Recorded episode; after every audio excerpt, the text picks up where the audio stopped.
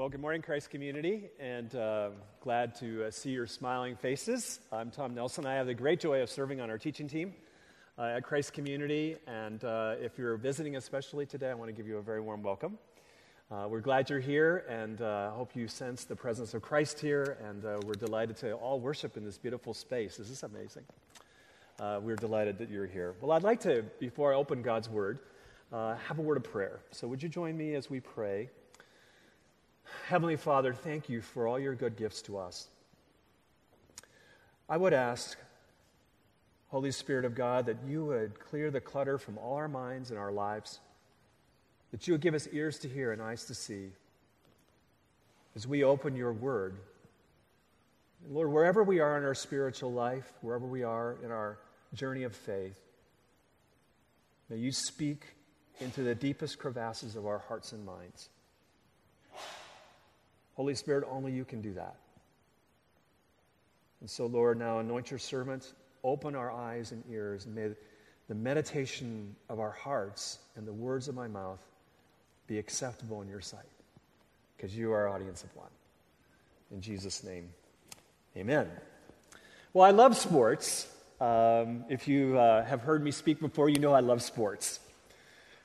But there's one sport I'm not really that crazy about, and I hope I'm not offending you this morning, and that's boxing. Um, if you're a boxing fan, all the better for you. But I've just never really been into boxing. But this week, my mind turned to boxing, and maybe yours did as well. And that is, at 44 years of age, one of the finest boxers ever to step into the ring, someone who spent a lot of time in Kansas City, died. His name Tommy Morrison. And if you followed his life, Tommy Morrison was an extraordinary boxer. He defeated George Foreman to be the heavyweight championship of the world. No small task. And if you're a movie buff and a Rocky buff, he showed up in Rocky Five. And listening to his trainer talk on the radio today, or this, this week, so the reason is Hollywood chose Tommy is because he was so intelligent. He never missed a line. People looked at Tommy Morrison and thought, this boxer, this person, the sky is the limit. But in reality, the sky fell in on Tommy Morrison. If you follow his life, you know that Tommy Morrison pursued the good life. At least is how he saw it. He pursued it with reckless abandonment. But the good life bubble of his boxing career, his life, popped. At a news conference, Tommy Morrison talked about the diagnosis that would change his life the HIV virus. Tommy Morrison would never box again. An amazing, an amazing person an amazing boxer. And this is what he said at this com- news conference and ended his career. He put it in boxer's terms. And as he looked at his life and the good life he imagined that he pursued, as he described with permissive fast and recklessness, Tommy Morrison summarized his life this way I zigged when I should have zagged. My point this morning, uh, beginning the message with Tommy Morrison's life, is not to point self righteous fingers at him at all, but rather for all of us to be reminded with his tragic death and life of an important question all of us need to ask this morning. Whether we are young or old or whatever life stage we're in, the question of what is the good life must be asked. It is a part of being human. We all want to live the good life. And if I were to sort of open your head a little bit in that cranium, I would suggest that when you hear the words, the good life, ah, the good life, I would suggest that perhaps animating your imagination is your idea of the good life. What might it be? Lots of friends and close knit family, it's a good thing. Maybe it's a successful career, making it big in the world.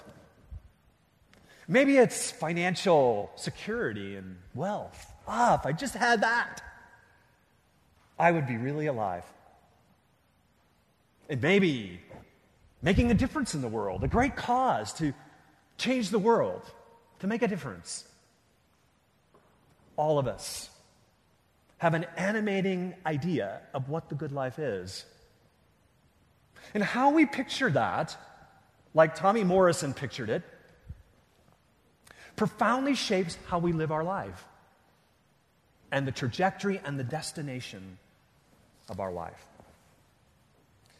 And what is not surprising is the most brilliant person to ever walk the planet, the most brilliant teacher, the greatest philosopher, and more, Jesus of Nazareth, addressed this question.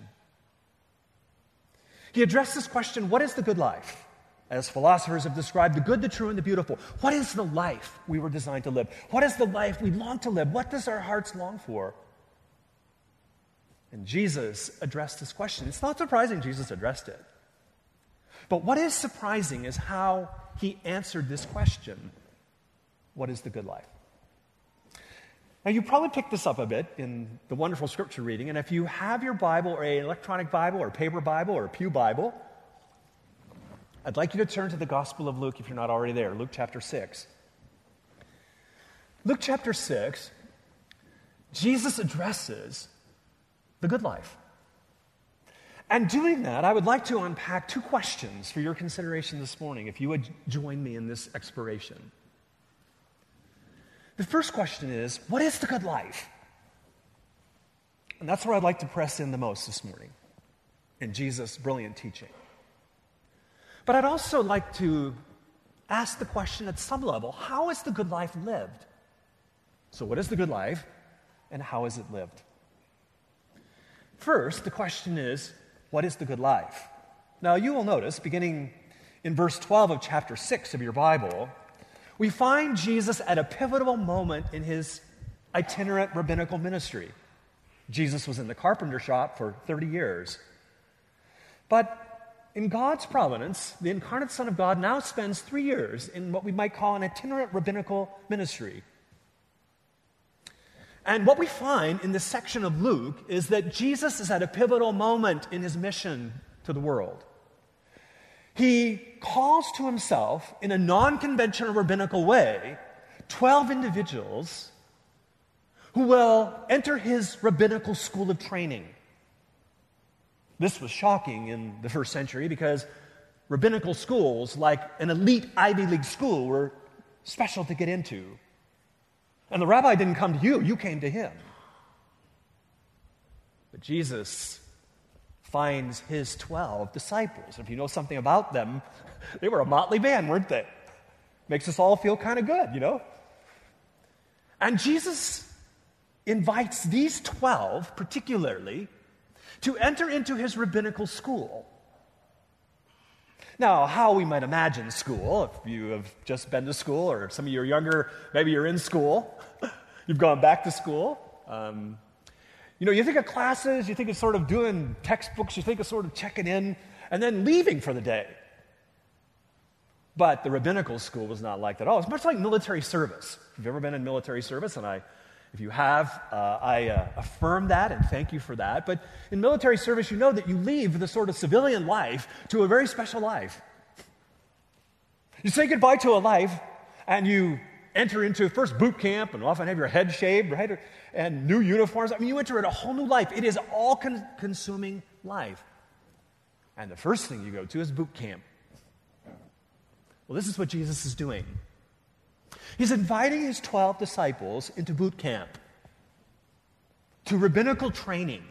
Now, can you imagine these 12 disciples coming down from the mountain? Jesus is a superstar like Bono of his day.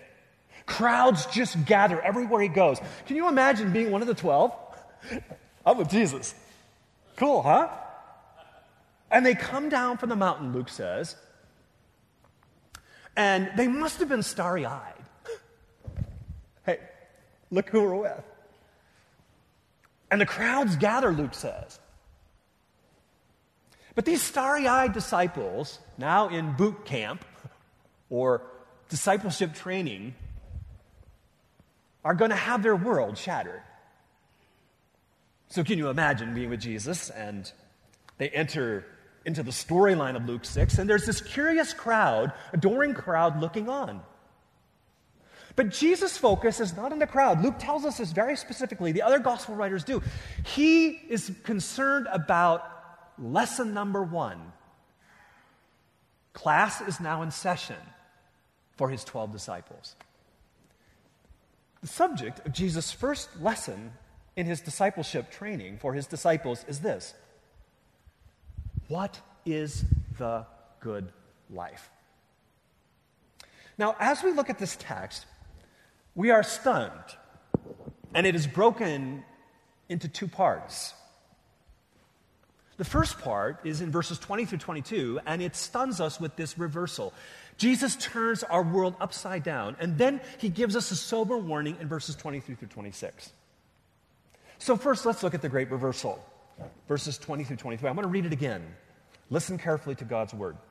This is our Lord Jesus. And he, Jesus, lifted up his eyes on the disciples and said, Blessed are you who are poor, for yours is the kingdom of God. Blessed are you who are hungry now, for you shall be satisfied. Blessed are you who weep now, for you shall laugh. Blessed are you when people hate you, when they exclude you and revile you and spurn your name as evil on account of the Son of Man. That's a messianic title of Jesus. Rejoice in that day and leap for joy, for behold, your reward is great in heaven, for so their fathers did to the prophets. Now let's put ourselves in the disciples' sandals. I don't know what they were expecting on their first day of class, but they weren't expecting this. You ever had that on the first day of class? You don't know what you're getting into, and if you're a teacher, you don't know the students you're going to have. So this is awkwardness, right? But let's put yourself as a student. You can't imagine what this class is going to be like. And most of us who have been a part of a formal class early on, and maybe you're feeling this, you have syllabus shock. You're overwhelmed at the work, the difficulty, but this is not syllabus shock. Jesus shatters their world. Now let's press into this a bit because the first day of class, he turns their whole world upside down. And he does it in a literary arrangement of a fourfold repetition. This is very important in this kind of teaching. It's unusual with four repetitions in rabbinical work. He has this phrase, blessed. You see it? Fourfold repetition is blessed. Now, what does this word mean? Some translators use happy. It's not a really good translation. Blessed is the idea of divine favor, of living life as God designed it. And it's Jesus' comprehensive word to answer the question in one word what is the good life? And Jesus says the good life is blessed. Now, that might not have been a surprise, but how Jesus describes this blessed life absolutely knocked the disciples over on their tails. You can imagine the disciples saying, What do you mean? And let's remember that Luke is very specific earlier on in Luke chapter 5 that they left everything to follow Jesus. He says it twice. So let's go back into the first century. Let's be where the disciples are, in the classroom of Jesus. I want you to go there with me. They're hearing Rabbi Jesus, the most rock star rabbi of the day, shatter their world on the first day of class. They have just left their whole life to enter into this boot camp training. They left everything to follow Jesus. Luke is very, uh, very he emphasizes that in chapter 5. And now they're thinking, We've left everything for this? I mean, this doesn't sound very good. I mean, being poor, hungry, sad, and hated by others? Yikes. That's not what we signed up for. But what is Jesus saying? I want you to stay with me a bit because it is at the center of Jesus' teaching in all the Gospels. In verse 20, Jesus says, Blessed, there's that word, the glip, are those who are poor, for yours is the kingdom of God. Now, we need to unpack that because there's lots of misinformation and misunderstanding of what Jesus is teaching. First, what is the kingdom of God? This is a major theme in Jesus' teaching if you've read the New Testament. The kingdom of God, as its very essence, is the reign of God. It is where God gets done what he wants to get done. And the kingdom of life for us is the life we were created to live back in the Garden of Eden. God's design when his kingdom was full and rich before we fell into sin and death entered the world. It is a life of intimacy with God and others and the world around us. It is a life of integralness. It is a life of influence, meaning, purpose, and alignment with God's purposes in creating the world and nurturing his world. This is the kingdom. Paul mentions this language in Romans 14, 17. He says, The kingdom of God is righteousness. That's a lifestyle, joy and peace in the Holy Spirit. So the kingdom of God plays a very central theme of aligning our lives with God's reign and rule in his world. But what does the poor mean? This word poor in the original Greek language describes the poorest of poor in terms of a multifaceted aspect of being destitute and needy.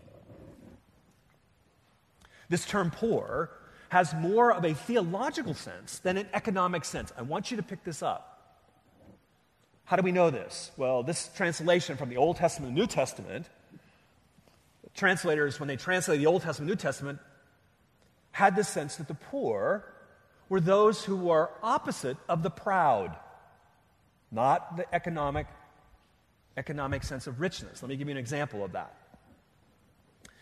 King David is described and describes himself on several occasions in the Psalm. Psalm 40, Psalm 86, Psalm 109 as being, he says, I am poor and needy. This is King David who had it all, who was very wealthy. And Matthew, if we want to understand Matthew's parallel teaching of the Beatitudes, gives us the sense that this is a comprehensive life poverty of spirit Jesus says in Matthew, Blessed are the poor in spirit. It is those who see their great spiritual poverty and need for God. Now, in verses 21 through 22, Jesus continues to paint kind of a sad picture, doesn't he? He says, The hungry, the sad, the lonely. It's the picture of those who want more out of life. It's often a picture in the scripture of someone who has been dealt a tough hand in life, a sense of deep disappointment and heartache. It may be poor health. It may be divorce, it may be a loss, it may be financial failure. It's the picture of those who want more in life and who haven't found it and are spiritually hungry, recognizing their thirst and hunger for God. Jesus continues this. He says, Blessed are the hungry, if you're following along in the text. And the hungry here is not just someone who's physically hungry. The picture is a deep and gnawing sense of spiritual hunger. And Matthew, again, in his parallel, helps us clarify this. He says in Matthew, Blessed are those who hunger and thirst for righteousness, for they will be satisfied.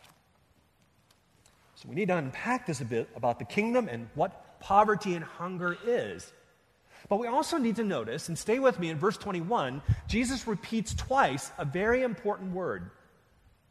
As he unpacks what the good life is, he contrasts the now with the later, the already with the not yet. You'll notice twice in verse 21 Jesus portrays the good life in a vivid contrast of the good life now and the good life later. And he says, Those who are poor in spirit, those who hunger for spiritual life now, will be fully satisfied one day in the future. Now, I have discovered, much to my sadness in my advanced age, bifocals, or they're called progressive lenses. And this is what Jesus is doing in a literary sense. I mean, when I have progressive lenses, I can look close, right? Hopefully, see my notes or the Bible and see you at the same time. It's quite marvelous, actually. But this is the literary bifocal lens that Jesus is placing on the definition and imagination of the good life. His kingdom, the good life, is a progressive lens. That is, to see the good life now, this week, tomorrow, in your work and at home, and school, this good life is available now. But it is much more available, much more full one day in the new heavens and new earth. Jesus wants his disciples to see the life now because he has come, but the life fully he will, he will give them in the new heavens and new earth. It's a day when tears will be no more and sorrow and suffering will vanish forever. This is what he's teaching. He is saying, This is the win win. It is life now as I designed it. It is transformative. It is the good life I bring. But it will never be fully what I've intended for you until the new heavens and new earth. The good life must be seen through the progressive lens of the already not yet. And this is why he uses this word noun or noon twice in this text. There is more to come. So let's put ourselves back in Jesus' disciple sandals. They are shocked. And they want it all now, just like we do. I mean, they signed up to get it now. And they are shocked what Jesus is saying. He is saying basically, blessed are the impoverished, the longing, the sad, the socially ostracized. Right. Let me sign up again. It'd be like hearing a preacher today, let's put it in our context, who would stand up here and say, Blessed, the good life.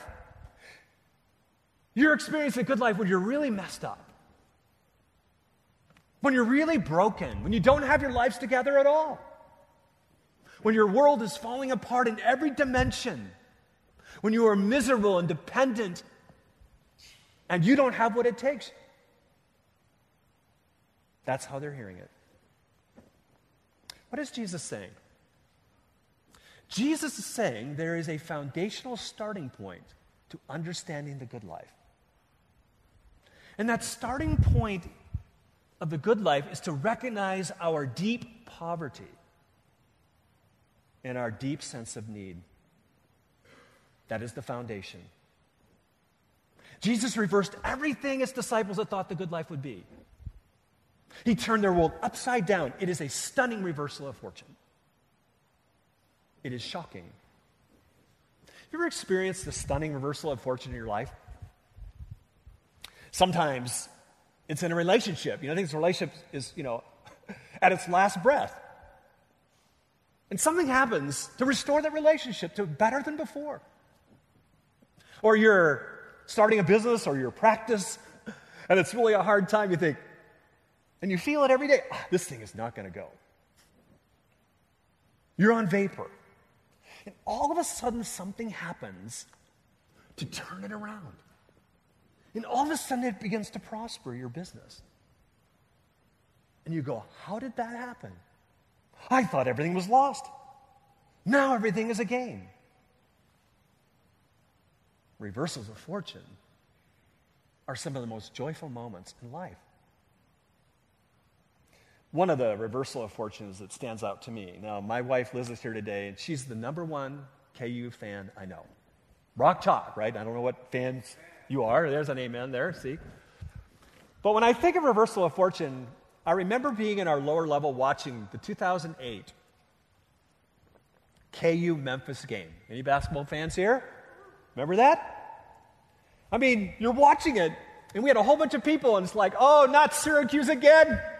This was a final game. You know, they lost. Remember that? Carmelo Anthony and all that. If you're a basketball fan, it's like I stood there just crying when they were this close and lost. But Memphis, ah. But I remember like yesterday thinking, and I'm like, you know, like, they're never going to make it. They were so far behind. The clock was going. Remember, everything was just right until Mario's miracle. Mario Chalmers swished it as the buzzer went off and pushed it to overtime, and then KU would just clean their clock. It was a stunning reversal of fortune. They were going to be losers. I mean, the most brutal losers. And they are ticker tape parade winners. That's exactly what Jesus is saying to his disciples. People are going to think you are the biggest losers. They're going to give up on you and think you've missed it. But the good life I offer you is a ticker tape parade. Jesus gives them two head turners. When you read Jesus' brilliant teaching, watch how he surprises you. Two head turners about the good life. Uh, first is this the good life he offers is open to all. This was stunning in the first century Jewish context. The Jewish context was that people who are wealthy and powerful, and they were the ones blessed of God. The kingdom was for those. who had it all together. The insiders who had the Torah. That was the good life, that was the blessed ones. And Jesus turns it upside down. Uh uh-uh. uh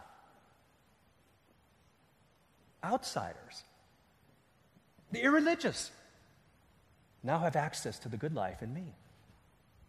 Wow. It's not just the, the upwardly mobile that have access to the kingdom, it's the down and outers. The good life is open to all because I have come. Secondly, notice Jesus is saying that the good life he offers takes an upside down world and he turns it right side up again, just like he created the world to be back in Genesis 1 and 2. Notice the text says the humble, not the self sufficient proud, the ones who see their need for Christ, not those who are dismissively haughty or arrogant, they will be the ones who will be the ultimate winners of the good life. So, what we must grasp in Jesus' core teaching in the whole New Testament is that the good life is a stunning reversal of fortune. But Luke quotes Jesus now as still having something to say in his lesson. And that is not only a stunning reversal of fortune, but a sober warning. Now, tragically, Jesus' teaching here in this text has been misinterpreted, has been misused as a sort of um, like a self righteous club, particularly against the rich and popular of the world. But this is not at all what the text teaches. Like anything, wealth or popularity or people can all become an idol, no doubt. When it becomes ultimate in our life, it can become destructive. But Jesus is describing here the perilous danger of seeing the good life through the kingdom of self. The kingdom of self. He is painting a picture with a warning of a life that is not rich unto God. He will bring this to a conclusion at the end of his lesson, at the end of chapter 6, describing someone who builds their life on themselves and one on God. It's the parable of the greatest peril the wise and foolish builder. The wise builder builds his life, the good life, on the Word of God and on Christ. The foolish one builds their life on the sands of self. And Jesus is describing here in propositional form what he will tell us in a parable at the end. Notice again in these warnings of the rich the full, those who speak well of you in verses 23 through 26, notice that he compares again the future and the present. Do you see that? Here, Jesus paints in 23 through 26, I'm not going to reread that, but he paints this reversal of fortune in the opposite way.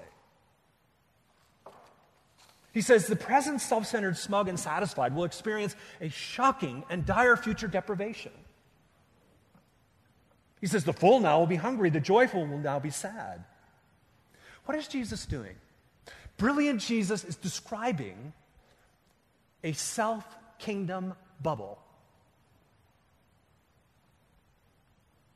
Most of us have blown bubbles. And kids, if you're here today, you know that you love blowing bubbles. And as a big kid, I love blowing bubbles. And I love getting down with kids and putting that little wand, you know, in the little bottle and pulling it up and, and watching these big, humongous bubbles floating with all the colors of the rainbow. And you know that when you blow those bubbles, they are a great sense of promise and beauty, but it's just a matter of time until what? They pop. This is the picture Jesus is giving of the good life. The good life we often pursue is just like a bubble.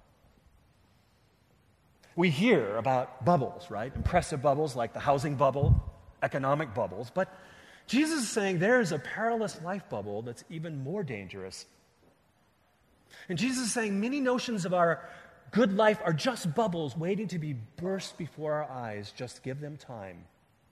They betray us. Sometimes we cling our, our lives and hearts and passions to a financial security bubble. Sometimes it's a popularity bubble at school, isn't it? Or with friends or colleagues at work. Sometimes think, oh, the good life is a power bubble if I just had power and fame. Or if I'm single and want to be married, oh, if I just was married, now that's the good life. Some of them have been married a while think, oh, that single life looks pretty good. All these are bubbles of the good life built on the self kingdom. This is where Jesus has his disciples. Jesus is saying, All these things you think are going to betray you at the end. He says, Hey, if you think popularity and power and wealth are it, you are in for a rude awakening. It's only a matter of time till everything bursts. Eugene Peterson, in the message, paraphrases this text. He does it brilliantly. He says this There is trouble ahead if you think you have it made. If you're satisfied with yourself, if you think life is all fun and games, there is trouble ahead. Only if you live for the approval of others and yourself. Oxford professor C.S. Lewis hits this out of the park. C.S. Lewis was committed atheist for many, many years until he came to faith in Christ. In what I think is one of his finest works describing the good life and that which is good, true, and beautiful, the great conversation of philosophers through Western history. Lewis describes the unsatisfying bubbles that we pursue, that we think are the good life. If we just get that, if we just experience that, we'll be happy. We'll find what life's about. Lewis astutely points to Jesus' teaching here in this text. And he says this. I want to unpack just a little of this, so follow along. He says, looking at the Gospels, it seems that the Lord Jesus finds our desires not too strong, but too weak.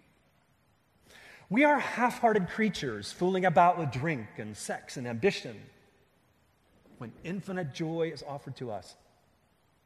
Like an ignorant child who wants to go on making mud pies in the slum because he cannot imagine what it is meant by the offer of a holiday or a vacation at sea. We are far too easily pleased. Lewis goes on. Let me highlight just a little bit. He says, books, music, you can add whatever. We think that's where the beauty is located in life. We think that's where the good life is. It will betray us if we trust in them. He says these things are good images of what we really desire. But if they are mistaken for the thing itself, they become dumb idols that break the hearts of their worshippers. And Lewis understood the good life that is already and not yet.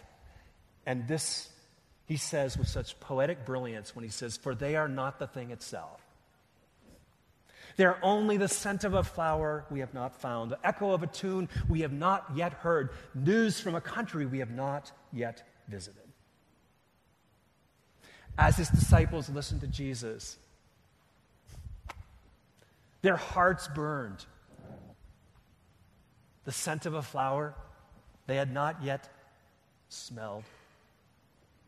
The echo of a tune they had not yet fully heard. Country they had not yet visited awaited them. So, what is the good life? The good life is God's creation kingdom life. He invites us to live, and it is a life of complete surrender and radical love. German pastor Dietrich Bonhoeffer and if you've not read much of his works, I highly encourage them. One of his classic works is The Cost of Discipleship. Dietrich Bonhoeffer was martyred by the Nazis for his faith in opposition to this egregious injustice. Bonhoeffer gets to the heart of what Jesus is teaching in Luke 6 when he says this The fellowship of the Beatitudes is the fellowship of the crucified. With him it has lost all, and with him it has found all. From the cross there comes the call Blessed, blessed. The paradox of the good life, friends, is that giving up our life, we gain the good life. When we embrace the cross life and we live the cross life, we experience the life we were designed to live way back in the Garden of Eden before sin and death entered the world. When we cling to the cross of Christ and Jesus' atoning, propitiatory, or satisfactory sacrifice for us, we hear Jesus' words to us individually as his children Blessed, blessed are you, blessed are you. Jesus' teaching brings a reversal of fortune. It says his good life is accessible to all. And he brings us a sober warning for those of us who re- forget that Jesus' road is the narrow road and we think we're on easy street. So I said in the beginning, there's much more we could press into of Jesus' good life, but how do we begin to live it? I want to encourage you to read the rest of the Gospel of Luke, particularly Luke 6, maybe this week. But I'd like to give you just a little application appetizer, okay, as we wrap it up. In verses 27 through 30, Jesus' teaching continues. We shouldn't just stop here. He says, But I say to you, this is the good life. Now, here, love your enemies. Do good to those who hate you. Bless those who curse you. Pray for those who abuse you. To the one who strikes you on the cheek, offer the other also. From one who takes away your cloak, do not withhold your tunic either. Give to everyone who begs from you, and from one who takes away your goods, do not demand them back. What Jesus is saying, and again, this can be misunderstood or misapplied, but the core is this the good life is not having it all, as we often perceive it. The good life is radical surrender to Jesus of our whole life. Every aspect, every nook and cranny. This is the life Jesus offers us. This is the path to the good life. And involves a radical love. And we know from the rest of the teaching of Jesus and the scriptures that this kind of life is not something we achieve on our own merit or by our own bootstraps. It is a grace gift made possible because of the good news of the gospel. Jesus came and died for you and me and rose again from the dead and offers you and me this kingdom life, this blessed life, as a gift of his grace. No strings attached when we come to him in faith and repentance. No matter your background, whether it's religious or irreligious, whatever. The good news of the kingdom life is the irreligious, the outsiders, the down and outers, the up and outers have access to the good life if they follow Jesus and embrace his gospel. Jesus has a marvelous conversation with one of the most brilliant rabbis of his day, Nicodemus, in John chapter 3. And the conversation of these two rabbis are about what is the kingdom and how do we see it and how do we enter this blessed life, this good life that we understand in Torah and the Old Testament. How do we do it? And Jesus looks at Nicodemus and he says, Nicodemus, you have to be born again. You can't even see the kingdom. You can't even see the good life. You can't even experience the good life unless you are spiritually born again, unless you are a new creation. And only God can do that. Only the Holy Spirit can do that. And right after that, Jesus says a verse that we often quote John 3.16, let me do 3.16 and 17. For God so loved the world. He looks Nicodemus in the eye and says, For God so loved the world, he gave his only son, that whoever believes in him should not perish but have eternal life. For God did not send his son into the world to condemn the world, but that the world might be saved, rescued through him. The good life, the narrow road, is found when we embrace Christ as our Lord and Savior. But Jesus' words to his disciples are not just to enter the life, but to live it every day as an apprentice of Him. And that's the second point I want to highlight as we wrap it up. It's spiritual formation with Jesus. Jesus invites us to live this life increasingly, to experience this kind of surrender, this radical life, this good life.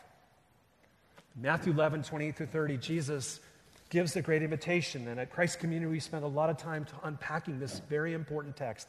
But I want to emphasize it to you because this is where Jesus takes his disciples. He says, Come to me, all who are weary and heavy laden, and I will give you rest. The picture is the life in creation, Genesis 2 1. I'll give you the life God designed you to have, the life you deeply long to have, the life you want to live. I will give that to you. So come to me, all who are weary and heavy laden, I will give you this rest. Take my yoke upon you and learn from me, for I am gentle and humble of heart, and you will find rest for your souls.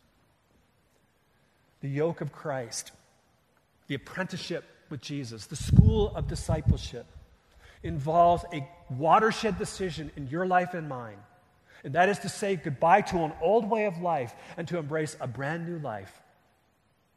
A life so awesome, we could never imagine its fullness now and what is to come.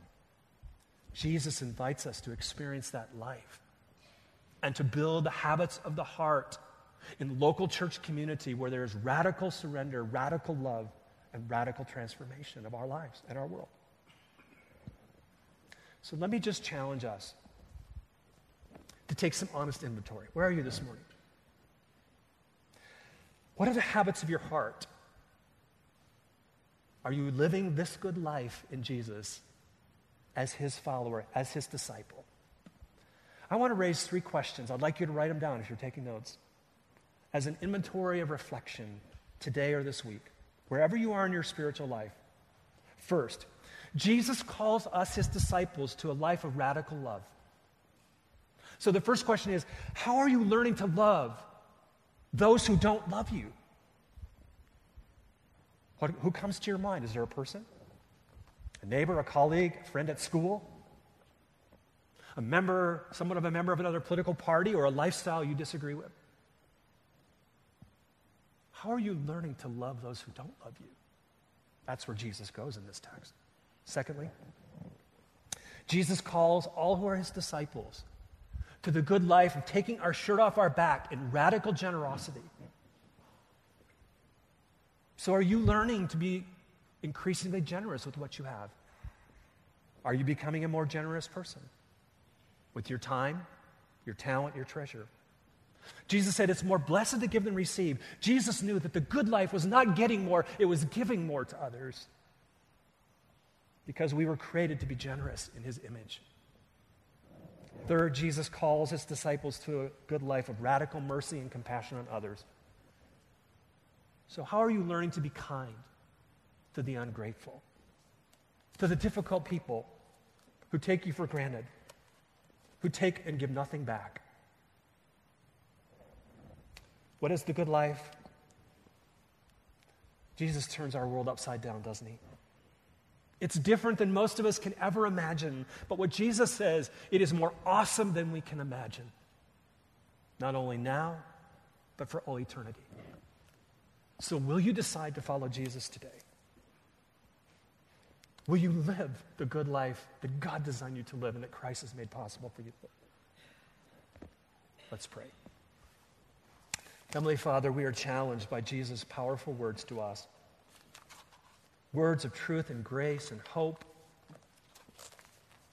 And I pray, Father, that the Spirit of God would speak into each one of our lives as we respond in grace and truth. In Jesus' name, amen.